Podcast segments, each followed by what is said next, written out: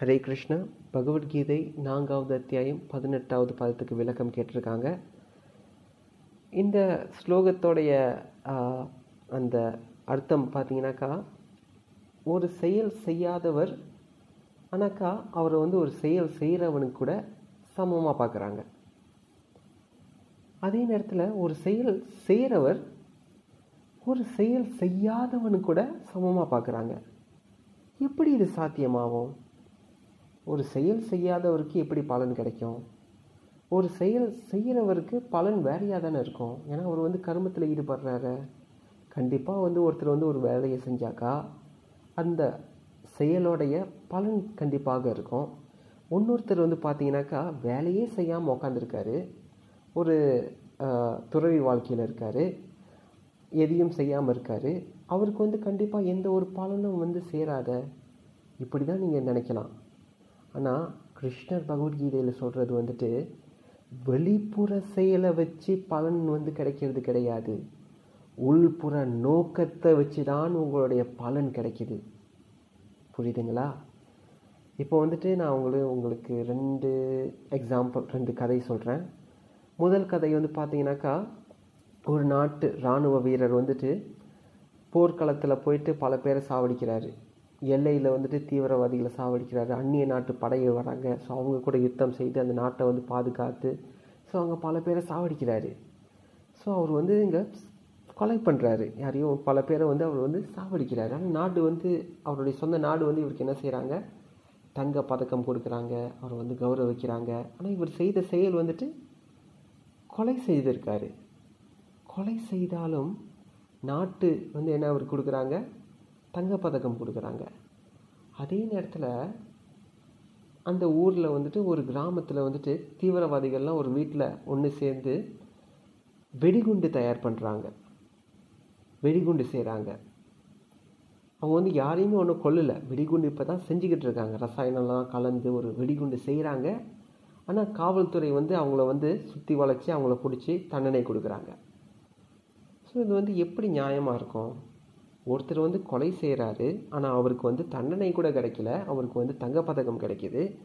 இன்னொருத்தவங்க வந்து வெடிகுண்டு தயாரிக்கிறாங்க வெடிகுண்டு இப்போ தான் தயாரிச்சுக்கிட்டு இருக்காங்க. யாரையுமே வந்து அவங்க ஒன்றும் கொல்ல கூட கிடையாது. இப்போ தான் வந்து தயாரிக்கிற நிலையில் வந்து அவங்க ஆரம்பிச்சிருக்காங்க. ஆனால் அவங்கள வந்து பிடிச்சி காவல்துறை வந்து அவங்கள வந்துட்டு கைது செய்து தண்டனை கொடுக்குறாங்க.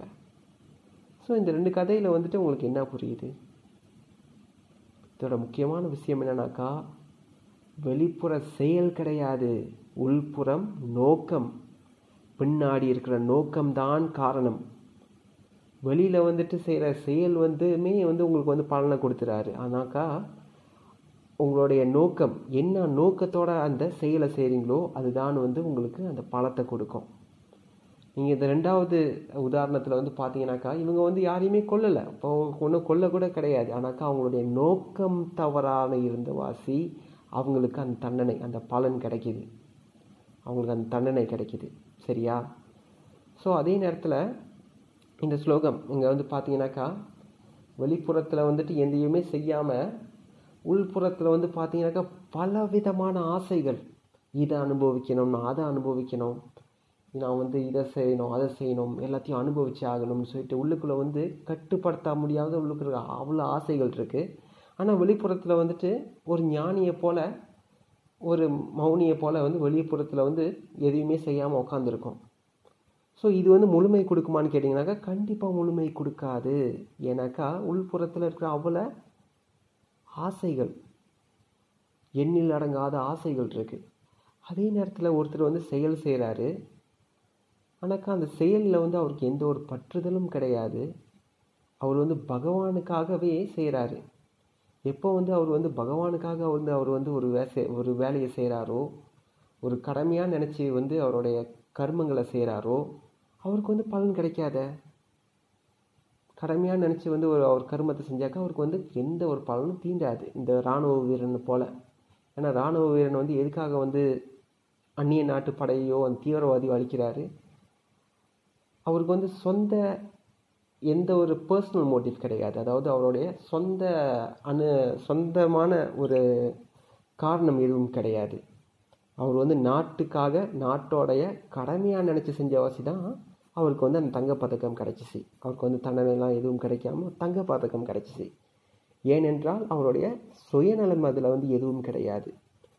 அதே போல் நம்மளும் இது வந்து இந்த கர்ம யோகத்தில் தான் நம்ம அந்த அத்தியாய அந்த செக்ஷனில் தான் நம்ம ஒன்றும் இருக்கோம்.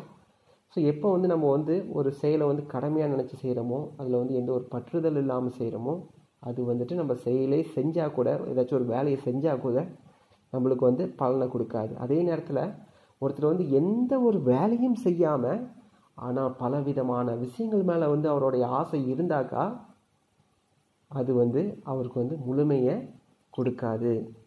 ஹரே கிருஷ்ணா. ஸோ இதுக்கு தெளி இது உங்களுக்கு புரிஞ்சிருக்கோன்னு நினைக்கிறேன். அப்படி உங்களுக்கு ஒன்றும் விளக்கம் தேவைனாக்கா கண்டிப்பாக கேளுங்க. ஹரே கிருஷ்ணா.